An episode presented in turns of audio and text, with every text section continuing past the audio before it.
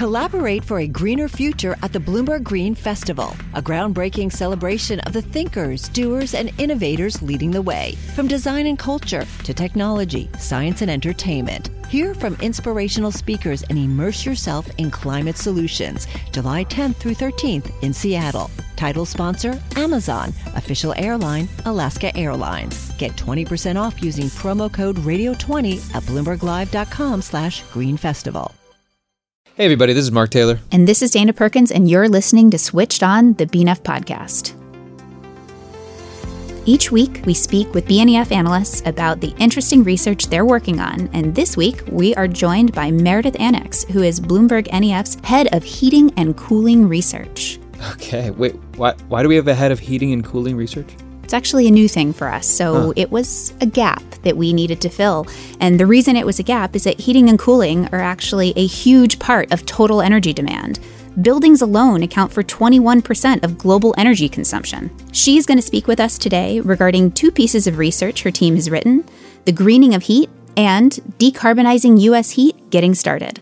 These have a lot to do with gas and electricity and what options we might have in the future to pivot between the two for heating and cooling. Okay, cool. So both of these reports are available at bnef.com and BNEF Go on the Bloomberg terminal uh, for our subscribers. If you're interested in becoming a BNEF client, reach out to us at sales.bnef at bloomberg.net. We write about a wide range of topics, including clean energy, advanced transport, digital industry, innovative materials, and commodities. Please note that Bloomberg NEF does not provide investment or strategy advice, and you can hear a full disclaimer at the end the show. Meredith, thank you for joining us. Hi, Dana. Hi, Mark. Thanks very much for having me. So, today we're going to talk about heat because that's what you spend pretty much all of your time focused on, isn't it? Yeah, pretty much. That's new for you, right? It is. Yeah. I've been at BNEF for a number of years now, but we only started the team looking at heating and cooling at the end of last year. Because. So, for us, it was really about finishing the puzzle pieces around decarbonization. Mm. If we look around the circled pie chart of emissions, we understand power at BNEF very well. We're understanding transport better and better every single year. Our EV team is great, our autonomous driving team is great.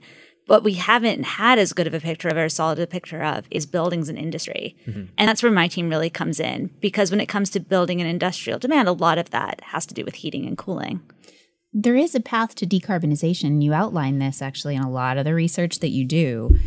And it seems to break down into just three areas. You've got electrification, district heating, and green gas. Can you explain to us what each of those three things actually are? Yeah. So when it comes to decarbonizing buildings, what you're looking at mostly is space heating and hot water and hot water provisions for like your showers mm-hmm. or that sort of thing. And you need it to be kept at 60 degrees Celsius at least so that it doesn't grow bacteria. So you do need heat to be put into that wherever you are in the world. Now, right now, traditionally, we're using fossil fuels to provide that heat. Very often around the world, it's coal, gas, or oil being provided through a boiler or a furnace that is providing this heat to your home. When it comes to low carbon heating solutions, we do see three pathways, as you said, Dana. So, one option is electrification um, which is the use of heat pumps or direct electric heating in order to heat your home. What is a heat pump? It's a great question. I think a lot of people think that they don't know what a heat pump is, but you actually do. It's just an air conditioner running in reverse. So if you imagine. Got that, Dana? I, I don't have an air conditioner. I don't either. right. So, so let me explain it a little bit more. Um, as long as you are above absolute zero in the world, which we always will be. And if we aren't, we've got other problems. Uh, you've got latent energy in the ambient environment around you. So even at zero degrees Celsius, there's still energy in the air outside. Even then, in the ground outside, there's going to be energy. What a heat pump does is it sends a refrigerant out there and takes in some of that energy by boiling the refrigerant a electric compressor then compresses the refrigerant to put even more energy in the system and all of that gets released as heat into your home mm-hmm. so you are using you're basically transferring heat from the ambient environment into your house using a very small amount of purchased energy in the form of electricity and this means that you have a huge amount of efficiency from it. So, on average in Europe, we would expect that for one kilowatt hour of purchased electricity, a heat pump would produce 3.5 kilowatt hours of useful heat in your home. Hmm. And just as a comparison, uh, do either of you guys have gas boilers in your home right now? Yes. I do, and it's broken at the moment. It, I've got a repairman coming today. Anyway. So, um, in comparison, those gas boilers that you have, for every one kilowatt hour of gas that they're consuming, they're producing around 0.92 kilowatt hours of useful heat. So, you're just, you have under 100% efficiency for a gas boiler because that's how physics works. But for a heat pump, because they take advantage of this latent energy in the ambient environment, you can have well over 100% in terms of the quote unquote heating? efficiency. Yeah. So district heating, what you're doing is you're moving hot water around a series of pipes. So you've created heat in a centralized location or semi centralized location. Usually it's a CHP plant. It could be like waste heat from a facility or it could be a heat pump. But you're heating hot water that's going around pipes. And then you'd have a heat transfer unit in your home that takes some amount of that heat into your home Oh, okay. and then leaves a slightly colder fluid in the pipe afterwards. Okay. And then there's green gas. Now, what is what what comprises the green gas category? Yeah, so we're using green gas as a catch-all term at BNEF because there's no real industry standard for what it means. Usually, it consists of two or three types of things: uh, biogas, so biomethane, uh, hydrogen, and synthetic natural gas, which would be basically methane molecules, but they're created through a process like electrolysis. So, of these three, electrification, district heating, and green gas, which is got the rosiest future ahead of it? I think it depends on where you are, actually. Uh, it's a very diverse field that you're in. If you're lucky enough to have historic legacy district heating, that's really fortunate when it comes to decarbonization because it's relatively straightforward. So again, if you're Iceland, Yeah, or, or Denmark is Denmark, usually the yeah, example that yeah. you would hear. Okay. Um, district heating is source agnostic Uh-huh. as long as it's operating within a certain temperature range. Um, and that means that you can replace that CHP plant with low carbon sources in a pretty straightforward manner. You have to do some digitalization, you have to do some some optimization of the facility, but you can do it. Everywhere else, it's kind of an open field about whether it's going to be green gas or electrification. And it's kind of the battle that we're seeing in most countries, regardless of whether they've got a strong gas grid or not today. so the rosy future kind of depends on the drive for it. Absolutely, yeah. And at the moment, policy is going to be a big determining factor about where we see the growth opportunities today.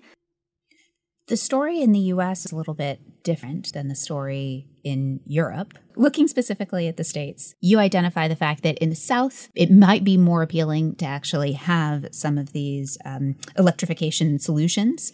Why? Why is a great question. So the South has a couple things working in its favor. The biggest one is mild weather. If you're imagining that heat pump again, and it's taking, let's say it's an air source heat pump. So it is that means that it's sourcing its heat from the ambient air Mm-hmm. outside. What matters for its effectiveness at moving heat from the outside into your home is the temperature differential between your home and the outside. So if I'm trying to move the water going around your radiators or the mm-hmm. air coming out of your air ducts, depending on what type of system you've got in your house, is going to be somewhere around 35 to 75 degrees Celsius. And that temperature differential, so getting the ambient air outside up to that temperature, is what the heat pump has to do. And that determines how much electricity work you have to put into the system. So if you're starting from a point like in a cold climate where it can easily be below zero or negative five degrees Celsius, that's a bigger temperature that you have to work over. And as we all probably know from just life experiences, temperature doesn't like to move from a low spot to a high spot. It likes to move the other way. So you're working against nature in that sense. You know, you're adding work to the system through the electricity purchased. So the electrical demand is what's driving the cost competitiveness then in these different geographies. half of it. So this is half the story. So half the story is that because the winters are more mild and more days are more mild in the south, you're always going to have a higher efficiency for your system because the system has to work less hard. The other half of the story though has to do with cooling, which is the other half of my team's focus. And That's that's the reverse air conditioner. Exactly, or the reverse heat pump, as you will in this context. So a heat pump can work both ways. You need to add a fan maybe, but you know, it can work both ways. As long as that's the case, you basically get two for the price of one in terms of your upfront cost. And that's a huge deal because heat pumps have a very high upfront cost when you compare them to a traditional gas system, whether that's a furnace in the US or a boiler in Europe uh, they're usually out of the money in terms of upfront costs, and that puts off a lot of potential buyers. When you then add in the price of an air conditioning system, now in the southern US, you're looking at not just the cost of a gas furnace, you're also looking at a gas furnace and some sort of central air conditioning system. Instead of getting both of those separate systems, you could just get a heat pump. And all of a sudden, heat pumps start to look really cost effective, both in upfront cost and operational costs. In, you know, just in, in personal interest, I've just, just been hearing about the northern U.S., and specifically in New York, uh, the company Dandelion, the offshoot from what Google Yeah. X. So I have two questions about that, and that could help us dip into the players in this in this space as well, and into retrofit versus new build. But what I've heard from about them is, well, first, can you clarify is that district heating or heat pumps? No, it's heat pumps. It's heat pumps, okay. And they're specifically ground source heat pumps. Uh-huh. So they're looking, instead of using the air as their ambient environment, they're using ground, so the soil. Okay. I was a bit dubious about it when I first heard of their venture, but I, it sounds like I got it wrong. Uh, it sounds like they're kind of killing it. What is interesting to me, what, I, what I've heard, is basically that they're putting these into new developments, right? So new communities, new build homes, and using it as a marketing tool to bring people to these new communities, right? So they'll say, hey, you know, come to this new community where your heating and cooling costs will basically be zero. And people are moving to these, these new homes. So is that what we're going to be seeing in this space more and more? What's the future there? Well, so we are actually working on a case study right now that's looking specifically at Dandelion's business model.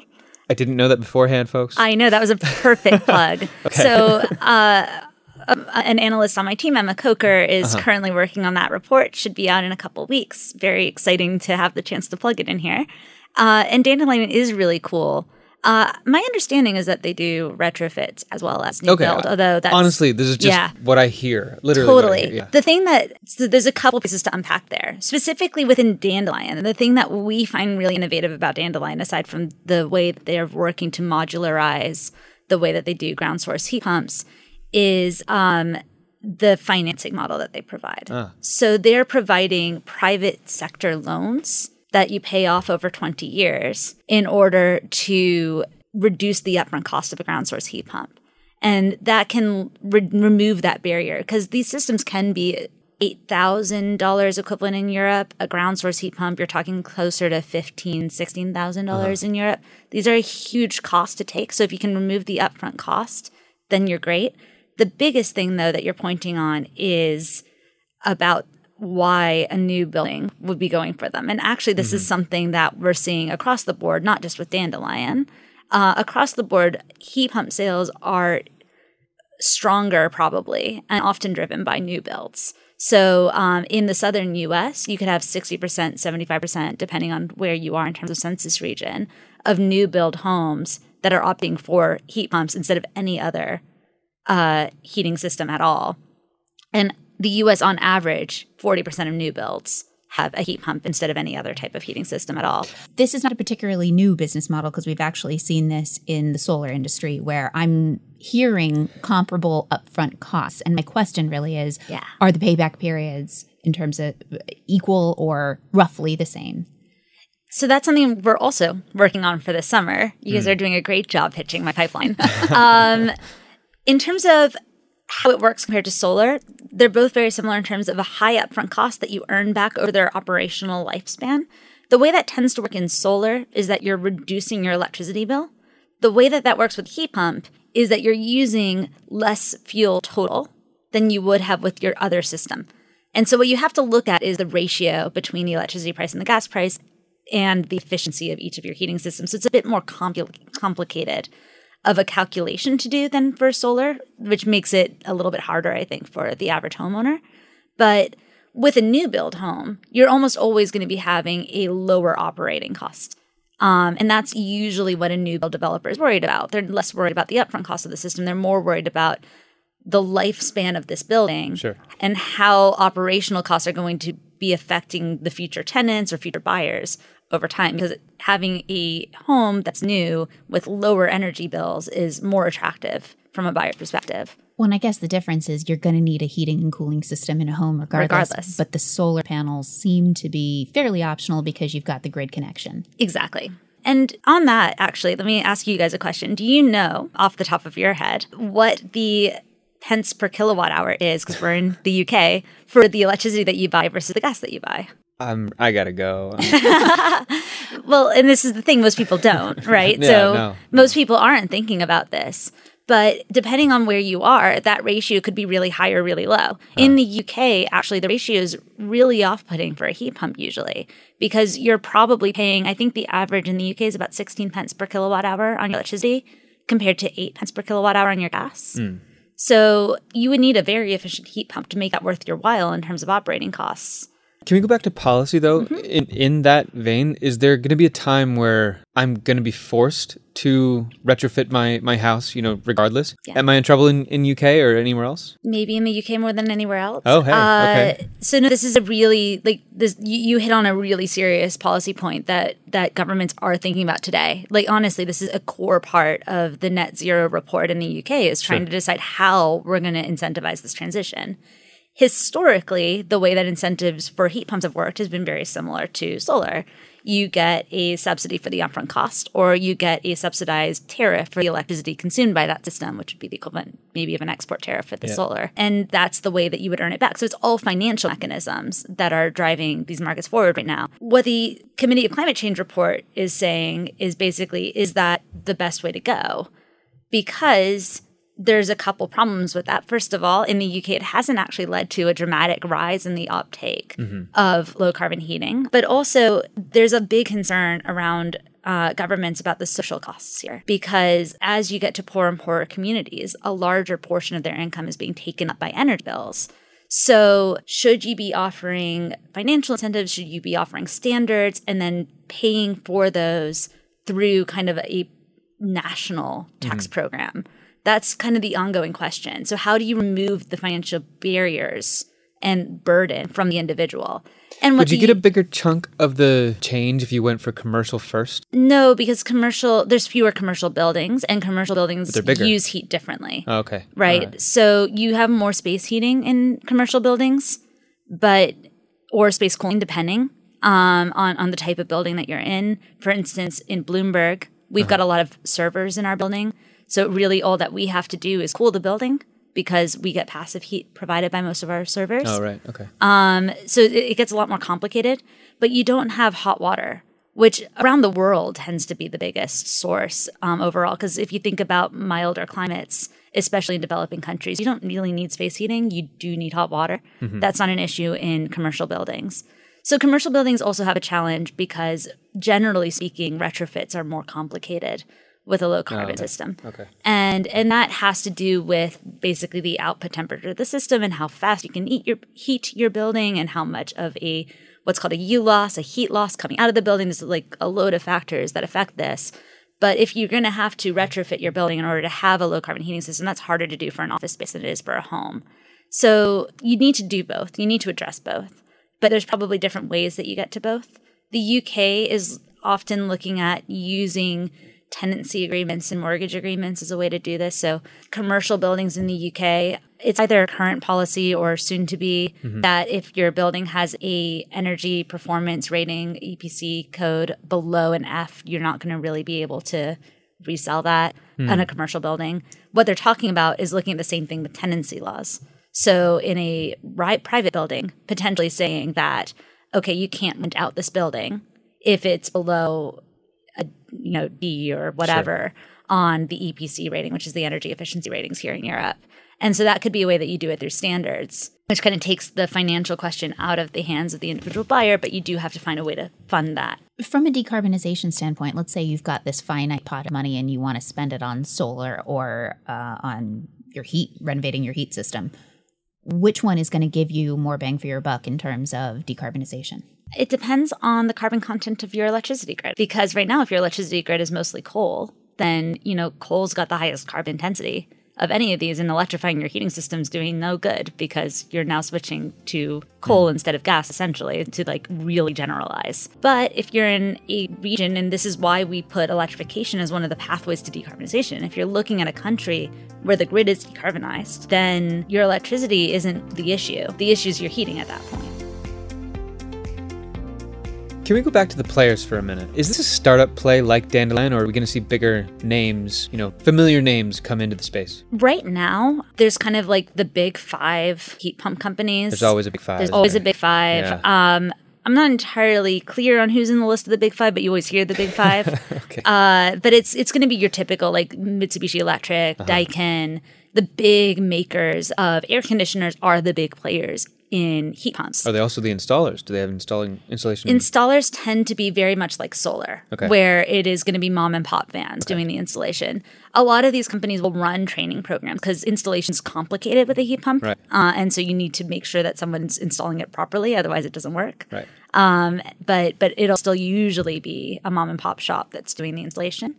That said, there are smaller players in this space as well, like the dandelions of the world who are doing innovation right now there's a lot a lack of transparency around the heat pump space and that allows room for a lot of players a lot of distributed players a lot of different types of designs business models that may or may not be fully competitive with each other because people just have a lack of information to do that comparison. So there is space for new entrants. Yeah, and consolidation. What we're expecting is that as these sectors continue to grow, and we've been seeing some pretty remarkable growth rates for, for heat pumps in recent years compared to where they were before. There's still a very small portion of total homes, uh-huh. but their growth rates in terms of annual sales of heat pumps have been rising in Europe and the US. As that continues, you would expect to see this space continue to evolve with new players entering, players consolidating, all of the normal stuff that happens when you start to increasingly commoditize a relatively mm-hmm. non transparent sector. What sorts of innovations would help accelerate this, and, and specifically from a cost competitiveness standpoint? Mm. So, the big conversation right now within heat pumps is around variable motors. Uh, I, I, think I probably have the term slightly wrong, but it, it's essentially that the idea is that you can operate your heat pump and your refrigerant flow at multiple speeds. And the reason that you may want to do this is because you don't have to have the heat pump operating at 100% all the time. And you can imagine that this can improve the performance of the heat pump dramatically, both in terms of heating your home, but also in terms of like what it can provide in terms of flexibility to the grid. So if you had a demand response portfolio with a lot of heat pumps, and all of them are on variable speed, instead of turning them off and on, you can just ramp them up and down and use that to smooth your grid, for instance. So that's a big, exciting conversation right now. Uh, the other one isn't really about cost, it's more about market size, and that's noise reduction. So heat pumps have a motor, they have a fan, they tend to be a bit noisy. Uh, they are always designed to be compliant with noise regulations, but. Like how noisy? Like annoy me noisy? Uh, Keep them outside the house noisy? You would. Uh, we're talking about split systems right now. Okay. Um, for the people on listening to this podcast who know what that is, that means that you've got an outside piece as well as an inside okay. piece, and those are generally what you're talking about when you've got a centralized heat pump. Okay. Otherwise, you're talking about a package system, which is kind of like a w- window mountain uh, right. air conditioner, right? right? Um, and those ones they, they will be about as noisy as a refrigerator, I believe. If you okay. take a look at our barriers to heat pump adoption in Europe note, then we actually show where heat pumps fall on that scale. Now that means where they're, you know, that's the standard operating of them, but they're designed to hit a 0.42 decibel because that's the noise regulations require of okay. them. So it adds costs. So there's a lot of investigation being done about what you can do to reduce noise in order to have heat pumps in more concentrated locations, such as multifamily housing units with multiple heat pumps, or just to you know have them become more popular mm-hmm. um, because that is something that a lot of people worry about. Making heat pumps cool. Exactly. Right. So i'm actually doing a bunch of home retrofits at the moment to try and make my house more carbon friendly. Ooh. and i want to know how am i going to find out about these companies how, how, how, does one stumble across them or intentionally come across them and, and what are the business models that they have for going to market yeah it's a great question so and this is something that that is a big topic right now within heat pumps is education because oftentimes if you just go to your installer they may or may not know about a heat pump or be familiar with them. They may not be trained in how to install them because mm-hmm. uh, it's a mom and pop shop, and most of their revenues probably come from gas boilers and replacements. So, what the heat pump manufacturers do is they work with mainly two types of companies. Well, they first of all they can just sell them directly themselves. They can also work with a real estate developer. So trying to find real estate partners that they can work with. And this comes back to your question earlier, Mark, with oh, right. how the operating costs work. So they'll work with the building designer to incorporate heat pumps right at the start. Um, so you're seeing more and more conversations between those. And the last is to go with your utility or with a bulk supplier. And both of those are almost distribution venues for these companies. So they can advert basically be the preferred partner for E.ON or for EDF or or for whoever. Uh, and that's how you can find out about the heat pump. So this benefits utilities as well. It does, yes. For utilities, it can be looked at as a way to increase their relationships with their customers, bring in new customers, have longer customer relationships, have an extra revenue stream coming in from their customers if it gets combined with a smart home or a flexibility solution. Yeah, there's a lot of interesting conversations happening on that front too. What I find most interesting about this is all these existing massive incumbent players that are going to benefit from this because we talk a lot yeah. at the company about potential disruption, but I'm seeing this as more of an opportunity for utilities and mm. potentially you're even saying water companies. Yeah. And I think the question is really around how the gas companies deal with it, mm-hmm. probably. Mm-hmm. Because some of them are moving more and more, well, oil and gas companies, you know, they're increasingly the same thing, but some of them are moving more into electricity. Some of them are looking into heat pumps. And if they, they do that, then this can be a benefit for them too. Or it could almost be a challenge because we would expect that a Europe with more electrified heat would also have reduced gas demand. Even if there's more gas demand in the power sector than there is today, it would still be less overall gas demand. And so, how do you deal with that? Do you then kind of push for green gas, hydrogen as your solution? Do you look for an extremely efficient gas provision of heat, such as an absorption heat pump, which uses gas burning as the heat source. What do you do is basically the open question. Meredith, thanks for joining us. No problem. Thanks for having me, Mark and Dana. Anytime. Bloomberg NEF is a service provided by Bloomberg Finance LP and its affiliates. This recording does not constitute, nor should it be construed as, investment advice, investment recommendations, or a recommendation as to an investment or other strategy. Bloomberg NEF should not be considered as information sufficient upon which to base an investment decision. Neither Bloomberg Finance LP nor any of its affiliates makes any representation or warranty as to the accuracy or completeness of the information contained in this recording, and any liability as a result of this recording is expressly disclaimed.